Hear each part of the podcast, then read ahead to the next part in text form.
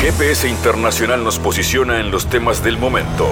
Fabián Cardoso informa y analiza la realidad latinoamericana y de integración regional en una producción de Sputnik. Cerramos una nueva semana, un nuevo viaje del GPS Internacional. Como siempre, variados temas han marcado la agenda y los hemos seguido minuciosamente en cada uno de nuestros contenidos producidos por la agencia Sputnik y en este último programa de la semana emitidos en Uruguay a través de M24 97.9 FM en Montevideo 102.5 en Maldonado, en AM del Plata, en Argentina 1030M, en las radios públicas de Bolivia y en mundo.sputniknews.com. Argentina, la imputación contra la vicepresidenta Cristina Fernández como presunta jefa de una asociación ilícita está generando dudas no solo en expertos de derecho, sino también en algunos adversarios políticos. Y también una acción de rebeldía y también de cariño, de afecto hacia Cristina de buena parte del peronismo de los sectores populares de la Argentina. Vamos a cruzar el río de la Plata en Argentina nos espera el analista, el periodista Néstor Picone, para hablar de esto y de qué manera se considera que esto es parte de la llamada guerra judicial o del lawfare eh, que se ha dado en América Latina. Iremos también a Chile porque allí está el analista Sebastián Silva, pero para hablar de otros aspectos, porque Marruecos ha llamado consulta a su embajador en Túnez luego de que el presidente tunecino se reuniera con el líder del Frente Polisario Saharaui, este histórico conflicto que tiene que ver con el Sahara Occidental, del cual Esteban Silva suele aportarnos su mirada. ¿Qué significa eh, esta reunión del primer ministro tunecino con el líder saharaui? Eh, ¿Cuál ha sido la reacción de Marruecos? ¿Qué intereses hay en juego? ¿El papel de los Estados Unidos, por ejemplo, y de Europa en este conflicto? Bueno, nos estará brindando su mirada Esteban Silva. El futuro del trabajo ya llegó y el trabajo del futuro también. Es un libro de Alejandro Melamed, especialista en estos temas.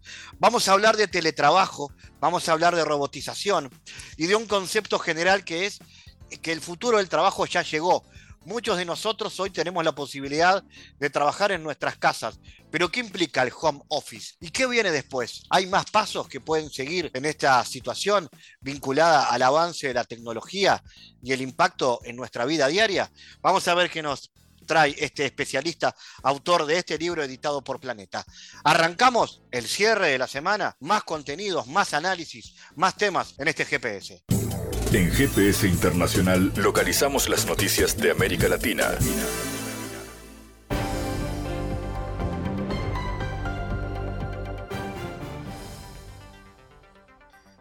Momento de cerrar la semana y con noticias, el Ejército Popular de Liberación de China envió hacia Taiwán un total de 62 aviones y 7 buques de guerra. Esto lo comunicó el Ministerio de Defensa taiwanés en un informe diario. Este 31 de agosto, las Fuerzas Armadas taiwanesas detectaron la presencia de 62 aviones y 7 buques del Ejército Popular de Liberación de China en los espacios marítimos y aéreos cerca de Taiwán. Se comenta que 15 aviones, 9 cazas J-16, un avión I-8, un I-8 de guerra antisubmarina y 4 cazas bombarderos cruzaron la llamada línea media del estrecho de Taiwán. A su vez, Taiwán envió una patrulla aérea para observar la situación y desplegó sistemas antiaéreos.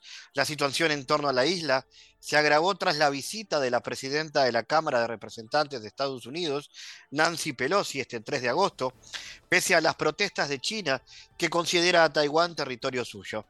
Los vínculos entre China y la isla de Taiwán se rompieron en 1949, después que las fuerzas del Partido Nacionalista encabezados por eh, Chiang Kai-shek, sufrieron una derrota en la guerra civil contra el Partido Comunista y se trasladaron a este archipiélago. Las relaciones entre Taiwán y China se establecieron solo a nivel empresarial e informal a finales de la década del 80. La política fundamental del gobierno chino respecto a Taiwán es la reunificación pacífica bajo el principio de un país, dos sistemas. La justicia argentina rechazó el pedido de la Fiscalía Boliviana para tomar declaración al expresidente Mauricio Macri en calidad de testigo en el caso de tráfico de material antidisturbios durante la gestión de la expresidenta de facto, Yanine Áñez. Las declaraciones como testigo de las personas indicadas en el requerimiento de asistencia colisionan con el derecho fundamental previsto en el artículo 18 de nuestra Constitución, en tanto prevé que nadie puede ser obligado a declarar contra sí mismo, respondió el juez argentino Alejandro Catania a la solicitud que ha publicado el diario Página 12. Catania también hizo notar que Macri está en calidad de imputado y está siendo investigado. El caso del tráfico de material antidisturbios data del 13 de noviembre del 2019, cuando en la gestión de Macri se enviaron 40.000 cartuchos antimotines para que las Fuerzas Armadas de Bolivia, en su intento de sofocar las movilizaciones contra Áñez. Un avión Hércules transportó el material bélico la noche del 12 de noviembre del 2019 desde la base aérea del Palomar hacia el Alto, en Bolivia, de acuerdo con las investigaciones de la Fiscalía Boliviana. El sistema de pago ruso MIR se integrará muy pronto con el iraní CEFAF, ha declarado el ministro de Asuntos Exteriores ruso, Sergei Larov, en una rueda de prensa tras la reunión con su homólogo iraní. En cuanto a la integración y el uso mutuo del sistema ruso MIR y el sistema iraní, se están llevando a cabo conversaciones sustanciales a nivel de Banco Central. Se comunicaron, creo, en julio y se acordó una especie de hoja de ruta que nos llevará a este resultado. Estoy seguro de que se producirá muy pronto. Añadió que la reunión de la Comisión Intergubernamental sobre Comercio y Cooperación Económica entre Rusia e Irán está programada para antes de que finalice el 2022 se realiza un trabajo práctico dentro de la Comisión Intergubernamental Bilateral sobre Comercio y Cooperación Económica. Está previsto celebrar la próxima reunión en Rusia antes de que finalice este año, anunció el canciller. Marruecos llamó a consulta a su embajador en Túnez después de que el presidente tunecino se reuniera con el líder del Frente Polisario Saharaui, esto informado la Cancillería del Reino. Según eh, la Cancillería, Zayed se reunió con Gali al margen de la octava edición de la Conferencia Internacional de Tokio sobre el Desarrollo Africano, que se lleva a cabo en Túnez. El Reino de Marruecos decidió no participar en la cumbre TICAD 8 en Túnez, prevista para el 27 y 28 de agosto. El embajador marroquí en Túnez también fue llamado a consulta, dice la nota del organismo. Se destaca que la reunión mostró que Túnez duplicó sus actitudes y acciones negativas hacia Marruecos. Recordemos un poco de contexto. El Sahara Occidental es un territorio en el noroeste de África que fue colonia de España y donde en 1973 fue fundado el Frente Polisario, acrónimo del Movimiento Popular de Liberación. Presionado por Marruecos y Mauritania, España firmó en 1975 un acuerdo carente de validez internacional para que el norte del Sahara Occidental pasara a ser jurisdicción del primero mientras el sur del segundo. Actualmente, Marruecos controla el 80% del territorio de Sahara Occidental y el Polisario el 20%. Vamos a hablar con el analista y activista chileno Esteban Silva, especialista en esta zona del mundo. Esteban, ¿cómo analizas estas implicaciones de la reunión entre el primer ministro tunecino con el líder del Frente Polisario? ¿Y cómo es también la reacción que ha tenido Marruecos? Bueno, en primer lugar, eh, Marruecos viene de experimentar una estrepitosa derrota diplomática en toda la línea, ¿no? Al retirarse eh, de eh, la cumbre Japón-Unión Africana, que estaba prevista, como bien lo ha señalado a través del TICAT 8 en Túnez, y que esta era una de sus tantas versiones de, de cooperación. Eso es lo primero. ¿Y por qué? ¿Por qué ah, digo que ha experimentado una derrota en toda la línea? En primer lugar, eh, porque eh, esta cumbre de cooperación eh, está establecida entre Japón y los países de la Unión Africana. Y la República Árabe Saharaui Democrática, ¿no? que representa el Estado del pueblo saharaui y al Frente Polisario, ¿no?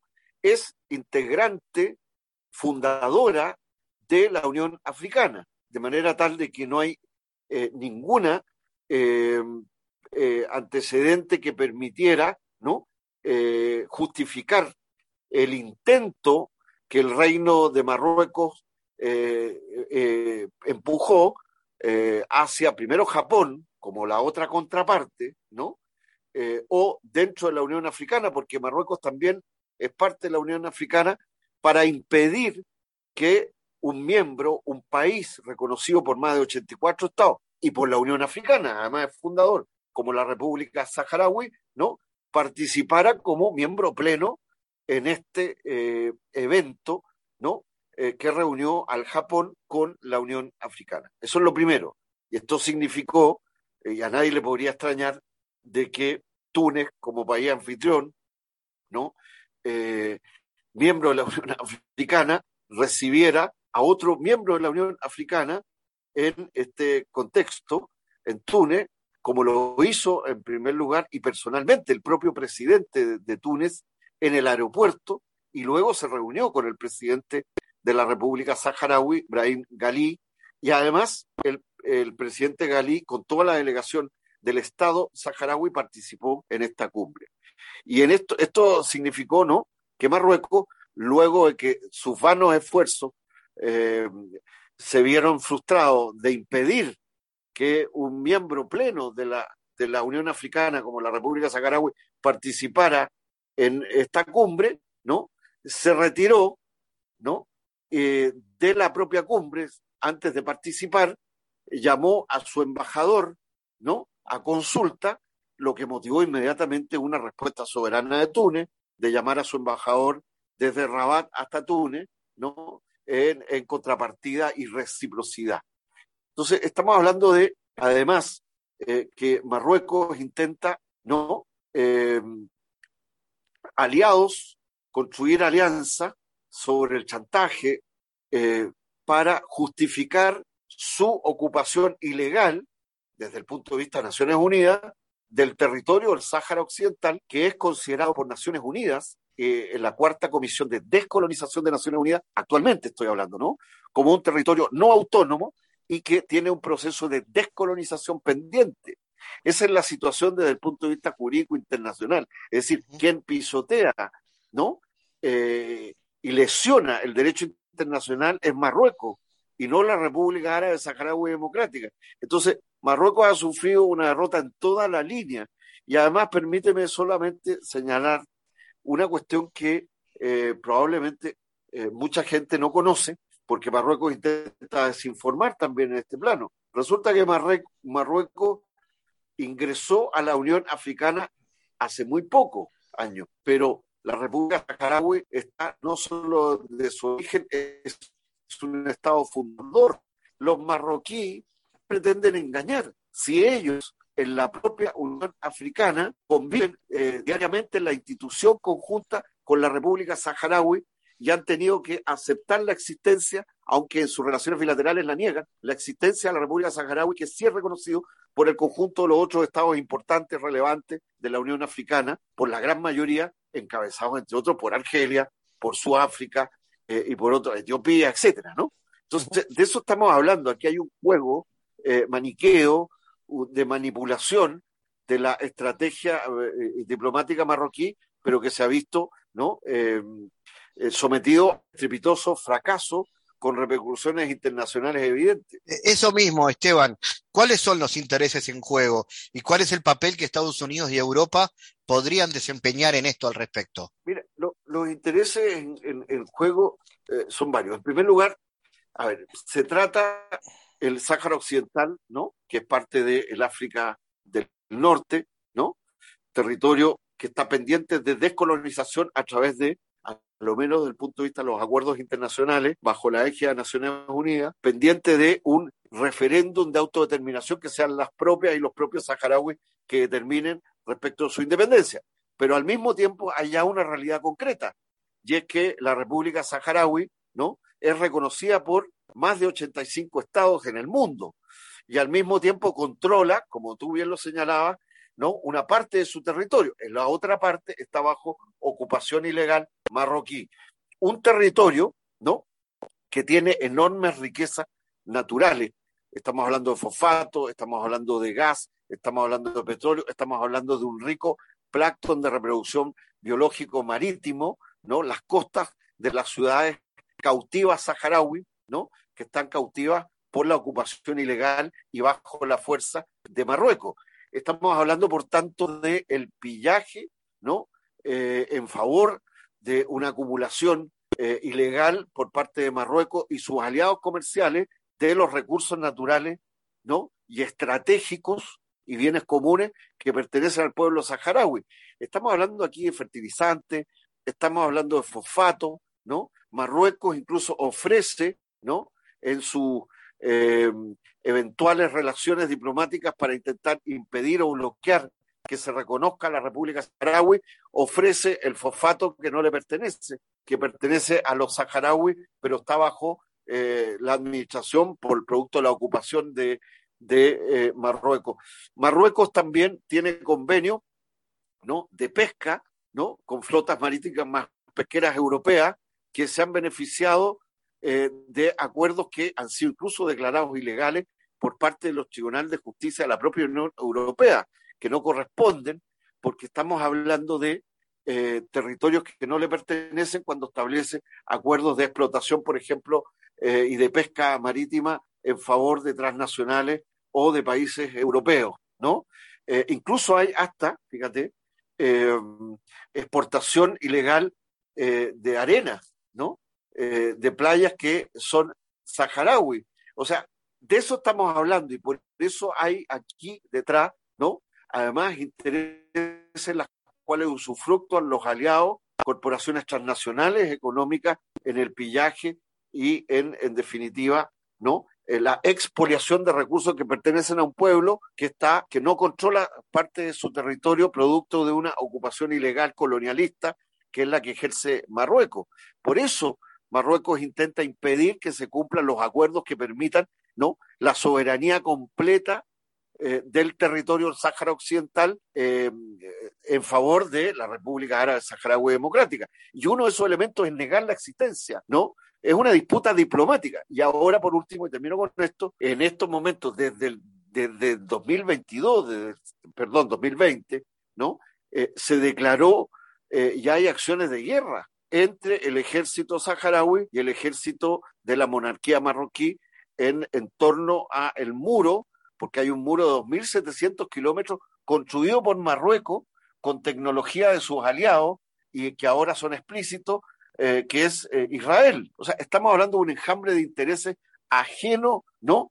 Em, a los intereses de soberanos del pueblo saharaui que vive bajo presión una parte de sus habitantes en estos territorios, que además, déjame decirte, que eh, viven de manera permanente aquellas y aquellos habitantes saharauis bajo acciones eh, de eh, represión y de violencia, de, de, crímenes de lesa humanidad, de violaciones cometidas por agentes del Estado marroquí, como lo han denunciado de manera sistemática una cantidad muy relevante de organismos de derechos humanos multilaterales en el mundo, y por tanto, por eso estamos ante una situación de eh, crisis, ¿no? Que se agudiza con estas cosas. Pero finalmente, eh, en estas batallas diplomáticas también se expresa eh, este conflicto, el conflicto de un pueblo que tiene un Estado que controla solo una parte de su territorio y que busca recuperar la soberanía sobre su conjunto de su territorio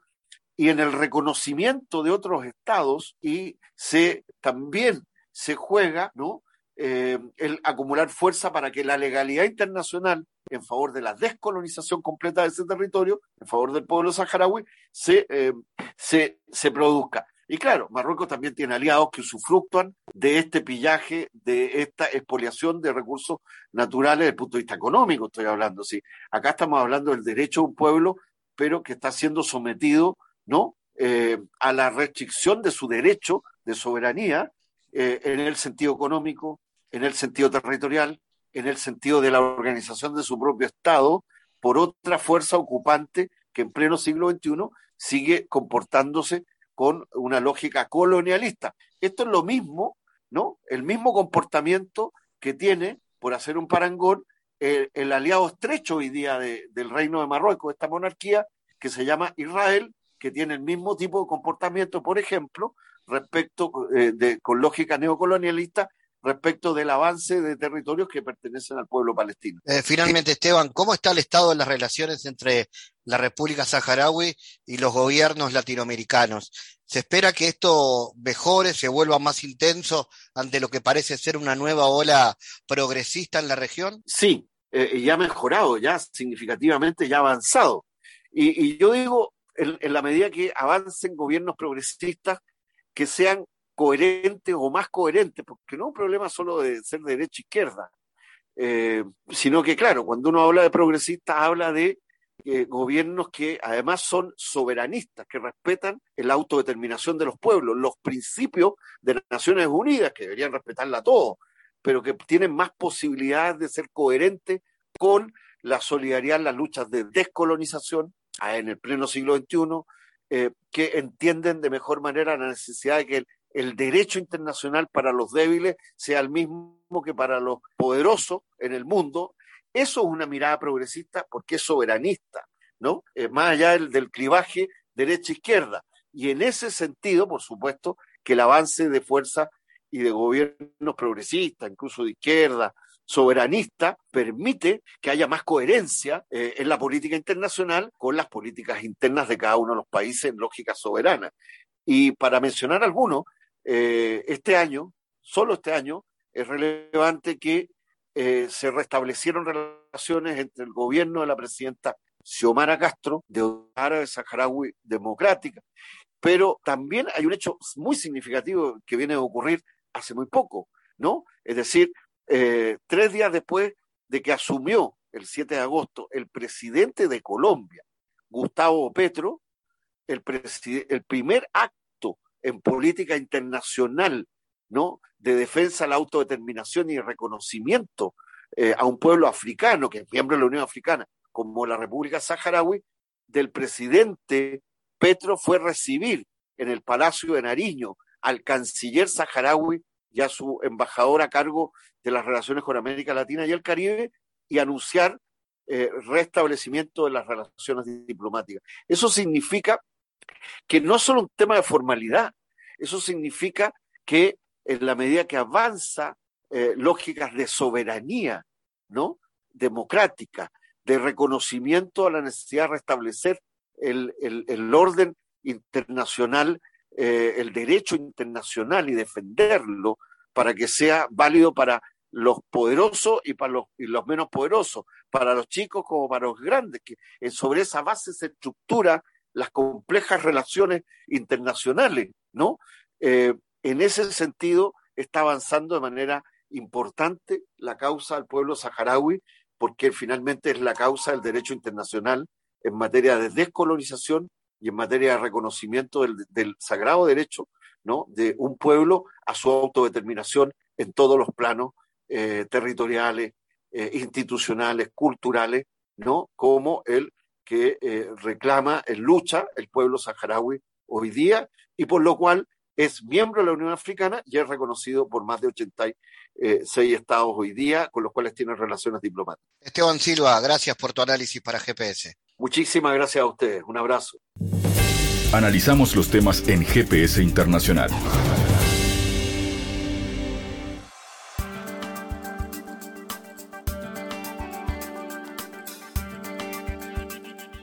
Bueno, la imputación contra la vicepresidenta argentina Cristina Fernández como presunta jefa de una asociación ilícita está generando dudas en expertos de derecho y hasta en adversarios políticos. La ex jueza Lucila Larandart ha explicado a la agencia Sputnik que se trata de un delito inconstitucional con el que, con el criterio actual, podría imputarse a todos los gobernantes. La acusación del fiscal Luciani contra Cristina Fernández volvió a poner en cuestión la figura penal de asociación ilícita, una herramienta legal que, según muchos expertos, es inconstitucional y utilizada como arma de persecución política. El artículo 210 del Código Penal argentino establece una pena de entre 3 y 10 años para aquel que tomare parte de una asociación o banda de tres o más personas destinada a cometer delitos por el solo hecho de ser miembro de la asociación. El mismo artículo asegura una pena mínima de 5 años de prisión para los jefes o organizadores de la asociación.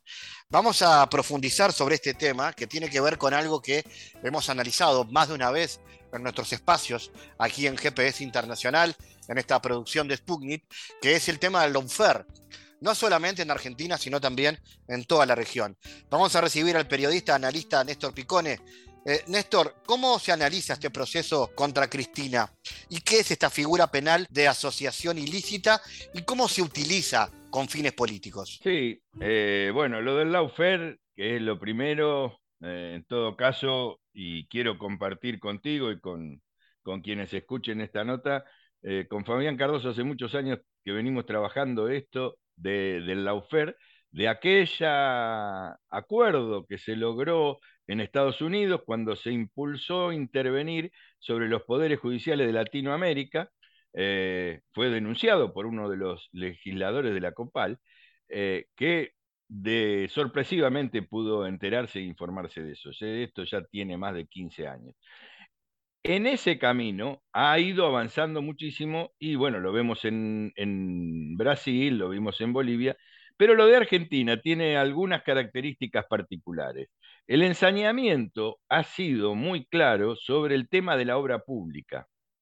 Eh, desde el principio, días atrás yo conversaba con Lali Minichelli, que es la mujer, es abogada de, de Julio Devido, Julio Devido está imputado también en esta causa. Julio Devido fue el ministro de Planificación del kirchnerismo durante todos los gobiernos, desde Néstor hasta que Cristina se fue.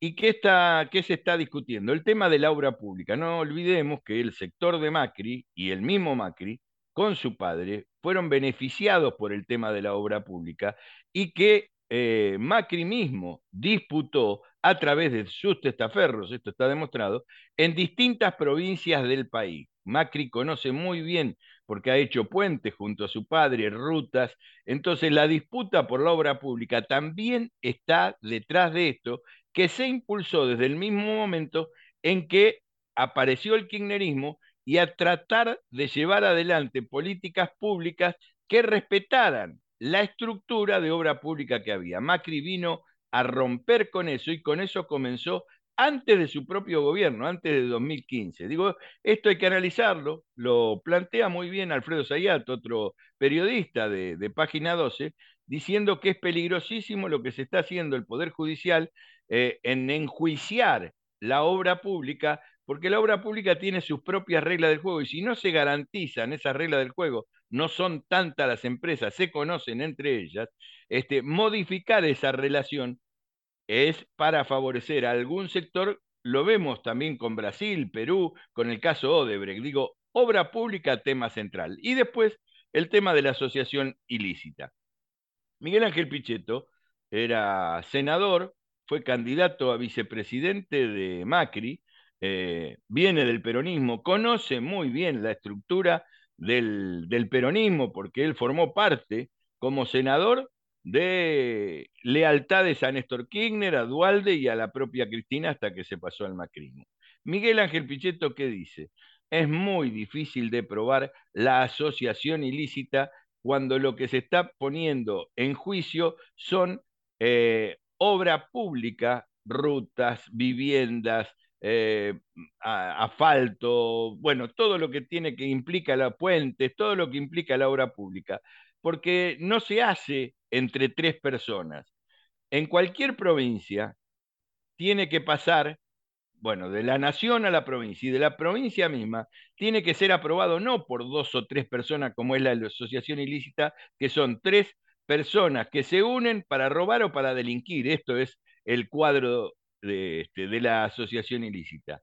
La presidenta de la nación y su ministro tienen que pasar una serie de filtros para que eso se apruebe. Y mucha de la obra pública tiene que ser aprobada por la legislatura provinciales y nacionales. Entonces, es imposible que se junten tres, por más amigos que sean, y que ocupen tres cargos porque son 50 los que revisan los contratos de obra pública. Revisan, analizan, van a concurso y después son los que tienen que pagar. Interesante eh, explicar de, qué se trata esta causa, que muchos eh, han dicho que en realidad eh, es una causa inventada, floja de papeles, ¿es así? Es así, el mismo alegato este que se está publicitando tanto del juez, del fiscal Luciani, expertos, como bien vos lo decías hace un rato, dicen que está totalmente, no tiene ninguna prueba, no está sentado sobre ninguna prueba. Muchos juristas, que no solo vienen del campo del peronismo, del kirchnerismo, están planteando eso, no tiene manera de sostenerlo. Lo que pasa que con una gran eh, publicitación de su alegato, donde pide 12 años de condena para Cristina, y con un coaching como le hicieron importante, terminó haciendo un show que recorrió el mundo. Y esto era lo que se buscaba con eh, la presentación de pedir 12 años para Cristina Fernández de Kirchner. Es tapa, o por lo menos título, de la mayoría de los diarios del mundo, por lo menos de Europa, en Estados Unidos y todo eso. El tipo logró esa estructura, pero también hay que analizar, y esto no es para que lo resolvamos ahora en cinco minutos, eh, Luciani es uno de los, eh, además de tener relaciones con el macrismo, de tener relaciones con Pepín, quien ustedes conocen este, bastante en Uruguay, también es un hombre abonado al USAID, a la Embajada de Estados Unidos, a todas esas ONG que son las que cooptan a muchos letrados y también políticos, y eso está totalmente comprobado y demostrado. O sea, el tipo tiene, Luciani, una organicidad hacia los sectores que responden a la Embajada de Estados Unidos, además de su relación con Mauricio Macri y además de su relación con otros abogados, nosotros con otros abogados fiscales y jueces.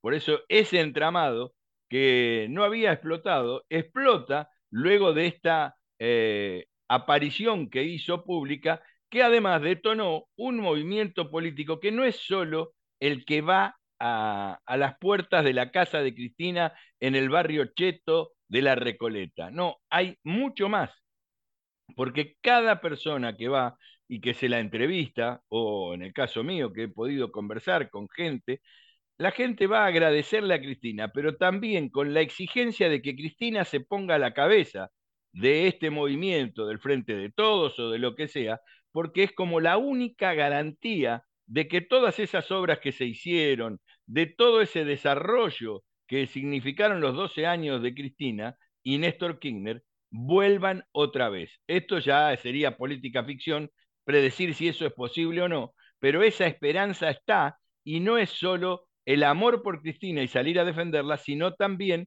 en defensa propia de los ciudadanos, pero también en la perspectiva de la construcción y de la reconstrucción de un proyecto político nacional y popular. Eso, de alguna manera, porque muchos se preguntan esto, ¿tiene un impacto electoral, tomando en cuenta que no se está tan lejos de las elecciones? Digamos, por un lado, revitaliza el peronismo, al kirchnerismo y la eventualidad de que Cristina se ponga al frente de una eventual candidatura está en la agenda, Néstor. Sí, lo revitalizó concretamente y no solo por la capacidad movilizatoria. Esto te lo digo pero además, eh, acostumbrados como estamos a que Argentina se analice por Buenos Aires, eh, nosotros hemos podido comprobar que en casi todas las provincias del país, eh, veía hoy un video a la mañana de Bariloche, gente de Chascomús, para decir dos ciudades totalmente diferentes, de Resistencia, Chaco y en otros lugares más pequeños, hubo movilizaciones en defensa de Cristina y denunciando al Poder Judicial. Un Poder Judicial que ya viene muy desgastado. Pero además, porque no olvidemos, está cuestionada una Corte Suprema de Justicia con cuatro miembros. Bueno, hay un Poder Judicial que está realmente en la picota puesto por mucha gente, no solo por el kirchnerismo y el peronismo. Pero desde el punto de vista político, sí revitalizó, porque tuvo que haber reuniones del PJ de la ciudad de Buenos Aires, que responde eh, al, manejo o a la dirección o al liderazgo de Alberto Fernández. Digo, el PJ de la Ciudad de Buenos Aires. El PJ Nacional, que también tuvo una reunión, el Partido Justicialista, que también tuvo una multitudinaria reunión que duró como tres o cuatro horas. El Partido Justicialista de la provincia de Buenos Aires, digo, los tres más importantes en cantidad de representación de gente, y los tres defendiendo a Cristina, pero además avanzando un poco, como también pasó con la CTA, con la CGT, sectores del movimiento obrero, que no solo dicen contra el lawfare, que sí lo dicen explícitamente, pero sino también en defensa del proyecto nacional y popular que expresa Cristina. Y en esto ha quedado en el centro de la escena Cristina Fernández de Kirchner, y ella lo está asumiendo. Dos discursos nomás. El que hizo a la noche del sábado, cuando poco fue tomado por distintos medios, ella dijo, eh, vayan a su casa, están cansados. Los medios dijeron, Cristina les dijo a, la gente que se fuera a su casa y que ya no molestara más. Eso no es cierto, no dijo eso, descansen, pero habló de las convicciones, que no abandonemos las convicciones, incluyéndose ella como líder en esa pelea por las convicciones y en esa pelea por una patria justa. Eso lo dijo ella y la gente le contestó, patria sí, colonia no. Digo, empieza a haber un diálogo político que hasta que no comenzó eh, Luciani, por eso mucha gente le agradece y dice, tenemos que hacerle un monumento al fiscal, porque motivó y movilizó también las ideas que tiene el peronismo. Y ayer, en un discurso frente a los diputados y senadores, Cristina Fernández de Kirchner fue más explícita. Dijo, eh, habló de vaca muerta, habló de que Argentina tiene energía, litio y alimentos. Dice, vienen por eso, pero ojo, no vamos a regalárselos. Esto va a formar parte de una, de una discusión política donde nosotros soberanamente vamos a defender este, nuestros intereses como Estado-nación. Eh, habló muchas de esas cuestiones que realmente lamento que no aparezcan tanto en los medios, pero que creo que es el sustrato que hay detrás de esta movida, que seguramente de seguir. Ahora hay una, un acto el día viernes y ella ya tenía preparado salir a recorrer el país con, haciendo discursos y charlas con la gente y ese diálogo va generando un posicionamiento que hace 15 días te digo la verdad, Fabián, no estaba en la escena nacional argentina. Y del otro lado, Néstor, ¿cómo se, organiza la, oposición? ¿Se nota un corrimiento hacia la derecha? ¿Aparecen ahí dos personajes muy mediáticos que, por ejemplo, quienes nos escuchan en Uruguay conocen porque ven la televisión argentina, que son Patricia Bullrich y Javier Milei? Eh, ¿Se corre hacia la derecha? Eh, la, oposición mientras aparecen eh, estas señales progresistas por parte del kirchnerismo? Está bien corrido a la derecha. Macri está más a la derecha que Milei. Cada vez que Macri interviene, aparece un discurso bien duro desde la derecha. Se cuida porque él está también tratando de ver cómo eh, homogeniza el Juntos por el Cambio. Y sí, se ve ahí una discusión ya demasiado eh, a flor de piel entre Patricia Bullrich y Horacio Rodríguez Larreta, eh, quien fue el que comandó esta frustrada represión del otro día, frustrada digo porque finalmente no fue ni chicha ni limonada, hubo represión, pero finalmente la gente llegó a donde quería llegar y esto produjo una gran frustración y un debate entre Bullrich, entre el Rodríguez Larreta y algunos más en una división de la derecha que, como vos decís, tiende a irse hacia la derecha, pero guarda, porque en eso de irse a la derecha y tirarse tanto a la derecha al lado para borrarlo a mi ley, que según los datos de una encuesta que aparece hoy, da ganadora a Cristina si las elecciones fueran hoy, este, y el segundo sería mi ley. Yo no soy de creer en las encuestas, pero empiezan a aparecer estas encuestas este, que tienen que ver con esta eh, fulgurante eh, aparición de Cristina,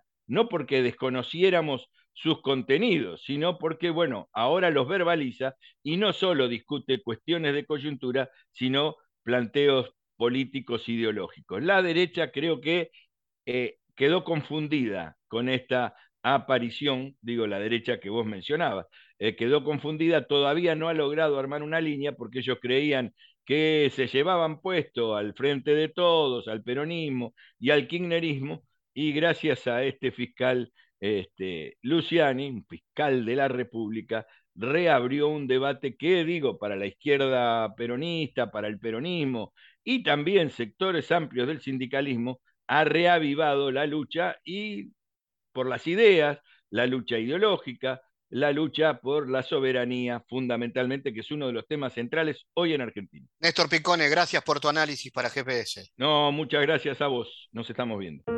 En GPS Internacional navegamos por la sociedad y la cultura.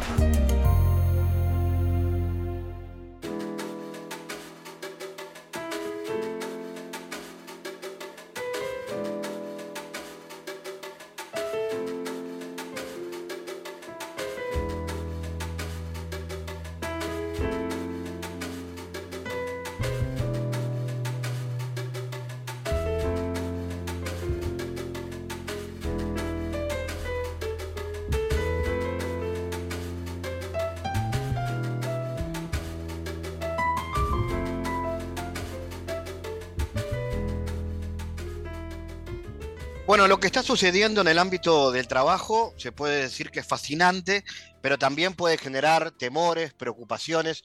Esto muy especialmente después de lo que fue la pandemia del COVID-19. Podemos decir lo que fue o lo que aún es. ¿Qué nos ha dejado? Bueno, cambios importantes en nuestra vida y muy importantes en el mundo laboral. Por ejemplo, el teletrabajo, el contexto laboral más distante, y los próximos cambios que vendrán. Por eso el futuro del trabajo ya llegó y el trabajo del futuro también. Es un libro de Alejandro Melamed que ha editado Planeta y con Alejandro queremos conversar sobre este tema. Alejandro es especialista en esto, es un reconocido a nivel internacional como conferencista, coach ejecutivo y eh, también consultor en todo lo que tiene que ver con el futuro del trabajo, el lado humano de la transformación digital y el liderazgo con propósito. Alejandro, ¿por qué el futuro del trabajo ya llegó? Hola, ¿qué tal? Un gusto saludarlos. Eh, a ver, lo que sucedió fue lo siguiente. En el año 2017 yo publiqué un libro que se llamaba El futuro del trabajo y el trabajo del futuro. Y ahí se hacían distintas proyecciones de lo que iba a ocurrir en los siguientes 10 a 15 años. Ahora, ¿qué es lo que pasó? La pandemia fue un acelerador de todos los procesos y en apenas 24 meses todas esas, tendencias que se veían para tantos años adelante se hicieron realidad. Entonces, nosotros tuvimos la posibilidad de traer al presente el futuro del trabajo e ir viviéndolo ahora y es la tensión que tenemos ahora que todavía no estamos post pandemia, coincido contigo, todavía estamos en, algunos, eh, en algunas etapas de la pandemia, diferente, pero estamos todavía en pandemia.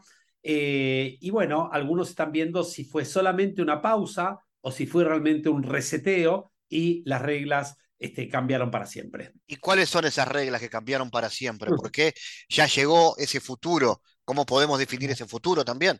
Sí, mira, eh, te cuento, más allá de cualquier tecnología que nosotros querramos hablar, hay algunas cuestiones vinculadas a la manera de colaborar, a la manera de trabajar. ¿Y a qué me refiero? Nosotros teníamos en Latinoamérica un porcentaje que no superaba el 3% de las personas que algún día a la semana podían llegar a trabajar desde sus casas. Esto con una política, con una estrategia, con, con toda una serie de condimentos que se tenían en consideración de un día para el otro, todos los que son trabajadores del conocimiento los que no tienen que estar al lado de una planta este, o atendiendo a un paciente personalmente, eh, fueron eh, forzados a trabajar desde sus casas. Esta modalidad de trabajar desde las casas empezó a generar toda una serie de modificaciones que se ven en las personas, en los lugares de trabajo, en las eh, modalidades laborales, en los liderazgos, y en este, los, los esquemas generales que se, eh, se posicionan respecto al trabajo, con lo cual implicó una revolución enorme para, atención esto, muchas personas que ni siquiera estaban preparadas para esta situación, con lo cual fue una aceleración realmente muy, muy alta y un fenómeno que lo que hizo es eh, eh, modificar toda la esencia de cómo trabajábamos y generar modalidades totalmente novedosas y para algunos inéditas. ¿Y eso es eh, el teletrabajo o es más que ese concepto del cual todos nos volvimos, todos los empezamos a usar? Él teletrabaja, aquel teletrabaja, pero es más que eso. Exacto, sí, sí, es mucho más que eso, porque no es solamente el trabajar a distancia, sino es el utilizar nuevas herramientas, el poder este, conectarse con personas desde cualquier lugar, en cualquier momento, es el acostumbrarse a eh, que ya uno no va al trabajo, sino el trabajo va con uno. Hay un montón de, situaciones, eh, por ejemplo, hay un tema que tiene que ver con los modelos de liderazgo que evolucionaron del control a la confianza. Hay un montón de trabajos novedosos y hay un montón de trabajos que este, empezaron a ser este, obsoletos. Y lo que sucedió en realidad es que en cada uno de los planos nosotros podemos visualizar cambios sustanciales. Desde ya, una de las cosas más evidentes es el, teletrabajo, pero fíjate qué interesante si profundizamos ahí. Eh, antes hablábamos de lo que es el home office. En realidad, lo que tuvimos nosotros no fue home office, sino fue porque home office es trabajo de tu casa. En realidad lo que, lo que hubo es working from home, es trabajar desde tu casa. ¿Cuál es la diferencia? El home office es cuando vos tenés una estrategia, cuando tenés infraestructura, cuando tenés un liderazgo y una cultura que te permiten trabajar desde tu casa. Nosotros lo que tuvimos es, de un día para otro, cambiar nuestra modalidad de trabajo e ir a trabajar a nuestras casas, pero nadie nos preguntó previamente siquiera si tenemos la conexión a Internet o si tenemos la computadora para trabajar en nuestras casas. Y obviamente que se dieron un montón de fenómenos en este sentido, como familias que tenían menor cantidad de computadoras que personas en la casa, familias que no tenían conectividad a Internet lo suficientemente este, eh, eh, sólida como para poder desarrollar las actividades laborales, familias que no tenían espacios como para poder trabajar en sus casas, con lo cual esto fue evolucionando a lo que hoy se denomina working from anywhere. Eso significa trabajar desde cualquier lugar. Cuando decimos de cualquier lugar, es cualquier lugar de tu barrio, de tu ciudad, de tu país o del mundo porque las tecnologías nos permiten hoy trabajar desde cualquier lugar y seguir desarrollando las, este, las actividades normalmente. Esto también llevó a todo un cambio en las culturas organizacionales, en las maneras como las empresas tratan de sostener el, hilo conductor entre todos sus, este, eh, sus integrantes. Esto cambió también eh, y uno de los fenómenos que, que, fue muy interesante que se observó durante estos dos años que muchos empezaron a revisar cuál es su propósito. Y tal vez sea la parte más importante esta, ¿no? Porque las personas empezaron a pensar, ¿para qué trabajo? ¿Cuál es la razón por la cual trabajo? Y muchos se dieron cuenta que no trabajaban de aquello que les entusiasmaba, o bien que no trabajaban en empresas cuyo propósito coincida o esté alineado con el propio propósito de las personas. Entonces, en muchos casos, siempre que las, este, eh, las necesidades básicas estén satisfechas y personas que pueden elegir dónde trabajar, eligieron no trabajar más en aquellas empresas cuyos propósitos difieran con sus propósitos personales. Y asimismo, algo que se dio también es que muchas personas se dieron cuenta que tal vez lo que les apasionaba, lo que les generaba una, una adrenalina diferente, no tenía nada que ver con lo que dedicaban todos los días. Entonces empezaron otro tipo de emprendimientos en otras, en otras industrias, en otras profesiones, y la verdad que se está viendo toda una transformación bien, bien profunda en todo el mundo. Y las autoridades, los organismos, los gobiernos, ¿qué papel tienen en todo esto? ¿Hay que adaptar eh, legislaciones, crear nuevas, regular el teletrabajo? Mira, es buenísima la pregunta, porque hay un estudio que lo hizo la Deloitte University, que ellos dicen lo siguiente, la tecnología tiene una curva de cambio muy acelerada, muy pronunciada. Las personas tenemos una curva de cambio un poco más lento que las tecnologías. Emergen las tecnologías, tenemos que entenderlas, aprenderlas e incorporarlas. Las empresas están dos pasos más atrás. Una vez que la tecnología emerge, las personas se van adaptando, las empresas empiezan a incorporarlo. Pero, dice este estudio, y no es de Latinoamérica, sino que es global, las políticas públicas están varios pasos más atrás. ¿Cuál es el, este, la, consecuencia de esto? Bueno, en realidad, en lugar de adelantarse a los hechos, siempre corren por detrás. Y es uno de los problemas que tenemos, porque eh, eh, de repente se están desarrollando un montón de actividades, un montón de industrias que emergieron, como lo que son, por ejemplo, las industrias de, las empresas de plataforma, de delivery, etcétera, eh, que no están legislados y cuando llega la legislación ya es tarde. Entonces, obviamente, coincido contigo, hay que eh, actualizar, hay que generar una conciencia diferente para este, avanzar en esta dirección, ¿no? Eh, ¿Cuál es tu experiencia? Porque tú venís de, del mundo ejecutivo, pero venís de este mundo de, del futuro del trabajo, ¿ya llegó? Sí, a ver, hoy lo que se está viendo es que las empresas que se estaban preparando y que tienen agilidad y capacidad de respuesta cada vez están mejor. Ahora a su vez se ve que hay un montón de empresas que no lo tenían y cada vez está peor. Con lo cual, lo que se está viendo es como una brecha, una grieta cada vez más grande entre los que va bien y cada vez va a ir mejor, entre los que va mal y están este, tratando de, de, salir del barro ese, ¿no? Y esto se ve no solamente en las empresas, sino en las personas hay un fenómeno a nivel mundial hoy que hay como una, este, una contradicción. Hay mucha gente buscando trabajo, pero la mayoría de las empresas tienen posiciones vacantes y no encuentran los candidatos. ¿Cuál es el mensaje en este sentido? Aquellos que tienen los mejores trabajos cada vez tienen más ofertas de trabajo y cada vez tienen más oportunidades. Por otro lado, los que tienen los trabajos más precarizados cada vez tienen menos oportunidades laborales. Con lo cual, acá un concepto que está manejando es lo que se llama el triángulo de oro. ¿Qué es el triángulo de oro? Los estados, las empresas, los sindicatos y la sociedad civil deberían trabajar en conjunto por el objetivo común, que desde mi punto de vista no es el empleo, sino es la empleabilidad. ¿Qué significa esto? Empleo es tener trabajo. Empleabilidad es la habilidad de tener trabajo hoy, mañana, tres años, cinco años, diez años. Entonces, cuando nos preocupamos auténticamente por las personas, no vamos a la, a la cuestión transaccional de este trabajo o el otro trabajo hoy, sino a poder hacer algo que sea sostenible en el tiempo y que cada persona tenga las capacidades, competencias y habilidades como para poder desempeñarse eh, de la manera más eficiente, de la manera con más alto impacto en la sociedad de manera permanente. Excelente. Alejandro, contaros entonces cómo se puede obtener tu libro y qué más se puede saber de vos también, seguramente en redes sociales y demás. Totalmente. Bueno, muchas gracias.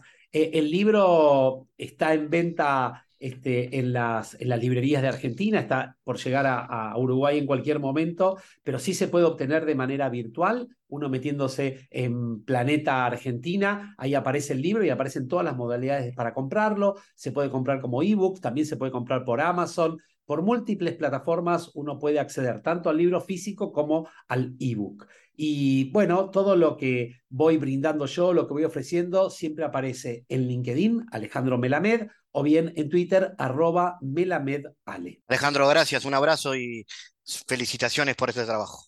Bueno, muchas gracias a vos y bueno, como siempre, muy atentos este, a las novedades y, la verdad con, con, mucha, este, con mucha retribución y gratitud por lo que hacen ustedes para divulgar este tipo de obras. Así que muchísimas, muchísimas gracias.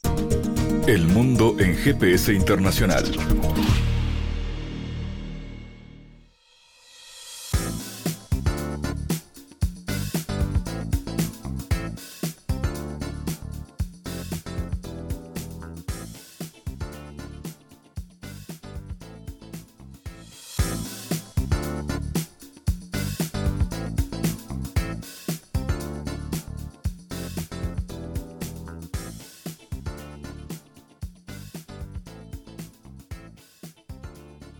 En diálogos geopolíticos analizamos diversos asuntos que atañen a la política mundial, desde el abordaje de los ámbitos multilaterales de articulación política a nivel global hasta las cualidades y los propósitos de las configuraciones regionales, tanto en América Latina así como en otras regiones. Nuestro objetivo es poner foco a una gran diversidad de temas que atañen a la geopolítica en el mundo contemporáneo. Para eso vamos a recibir a Santiago Caetano, aquí en GPS. Bienvenido, Santiago.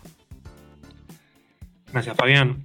Las actividades económicas globales necesariamente deben ser reguladas mediante la coordinación de ciertas reglas o instituciones. Ante la apuesta hacia una economía mundial liberal caracterizada por el libre mercado y la no discriminación, resulta necesario la aceptación de reglas que reduzcan las asimetrías existentes. Y en tal sentido, los regímenes internacionales, en el marco de lo que Kierkegaard y Nye denominan como interdependencia compleja, entienden la cooperación internacional como la coordinación de políticas mutuas entre estados, a partir de, las cuales se generan beneficios comunes. Y en esa línea, tomando la definición de Krasner sobre regímenes internacionales, eh, estos se caracterizan por ser un conjunto de principios, normas, reglas y procedimientos de toma de decisiones implícitos o explícitos en torno a los cuales las expectativas de los actores convergen en un tema dado de las relaciones internacionales. Gracias Santiago por tu aporte a GPS Internacional. Gracias Fabián, hasta la próxima. Fabián Cardoso en GPS Internacional junto a los protagonistas analizó la realidad. Una producción de Sputnik.